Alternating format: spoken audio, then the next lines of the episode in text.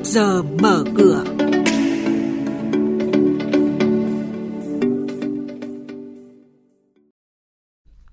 Thưa quý vị và các bạn, những thông tin sẽ có trong mục trước giờ mở cửa hôm nay. Ngân hàng bất động sản lần đầu dẫn đầu cuộc đua phát hành trái phiếu, hút vốn cả tỷ đô.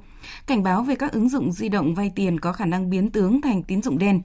Tất cả cổ phiếu VN30 đồng loạt giảm, VN Index mất gần 11 điểm trong phiên giao dịch hôm qua. Thông tin và những diễn biến mới nhất trên thị trường hàng hóa thế giới đang được các nhà đầu tư giao dịch hợp pháp tại Việt Nam. Và sau đây là nội dung chi tiết. Thưa quý vị và các bạn, theo số liệu tổng hợp từ Sở Giao dịch Chứng khoán Hà Nội, trong 6 tháng đầu năm, các doanh nghiệp đã phát hành lên tới 156.000 tỷ đồng trái phiếu, tăng gần 33% so với cùng kỳ năm trước. Các tổ chức tín dụng và doanh nghiệp bất động sản là hai nhóm phát hành trái phiếu nhiều nhất.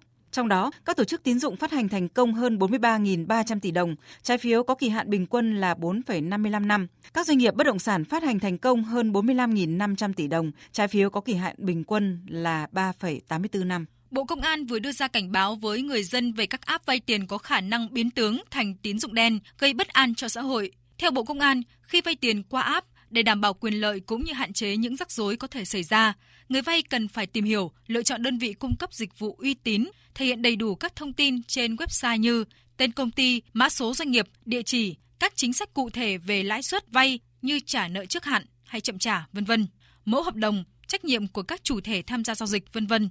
Bên cạnh các app cho vay tiền chính thống, hoạt động công khai, minh bạch, thì hiện nay xuất hiện app cho vay tiền núp dưới hình thức tín dụng đen, cho vay với lãi suất cắt cổ. Trên thị trường chứng khoán, phiên giao dịch chiều qua, áp lực bán bất ngờ tăng vọt trên toàn thị trường, khiến các chỉ số chìm sâu trong sắc đỏ. Trong nhóm VN30, cả 30 cổ phiếu đều đóng cửa trong sắc đỏ, thậm chí nhiều cổ phiếu giảm sâu khiến thị trường không có lực đỡ.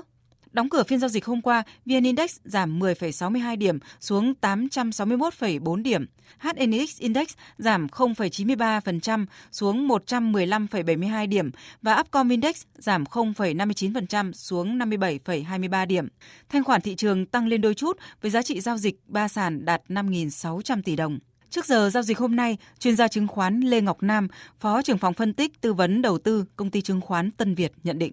Phiên giao dịch hiện tại thị trường đang cho thấy một mức điểm giảm xung quanh 7 điểm. Tuy vậy thì thanh khoản cũng không phải là mức cao lắm. Các cổ phiếu mà tác động lên việc giảm điểm của thị trường đó là đến từ một vài cổ phiếu thuộc các cái nhóm ngành chính như là Vietcombank, BIDV, Vinhome, Vincom tức là các cái nhóm ngành thuộc bất động sản và ngân hàng đó là những cái nhóm ngành chính. Tuy vậy thì có vẻ như các cái mã này đang có mức điều chỉnh nhỏ trong một cái xu hướng sideways của thị trường. Tôi ờ, nhận thấy rằng hiện tại thị trường vẫn đang được dẫn dắt bởi một số các cổ phiếu lớn giúp cho chỉ số tương đối là ổn định. Ví dụ cổ phiếu bất động sản hay là tài nguyên cơ bản. Do đó thì tôi nghĩ rằng trong một vài phiên sắp tới thì có thể là cái xu hướng đi ngang này vẫn sẽ tiếp tục. Tuy nhiên thì một số các cổ phiếu mà vẫn đang thu hút được dòng tiền như là nhóm bất động sản khu công nghiệp một vài các cổ phiếu riêng lẻ thuộc chăn nuôi hoặc là tiêu dùng đang có sự biến động tốt hơn so với mức bình thường của thị trường.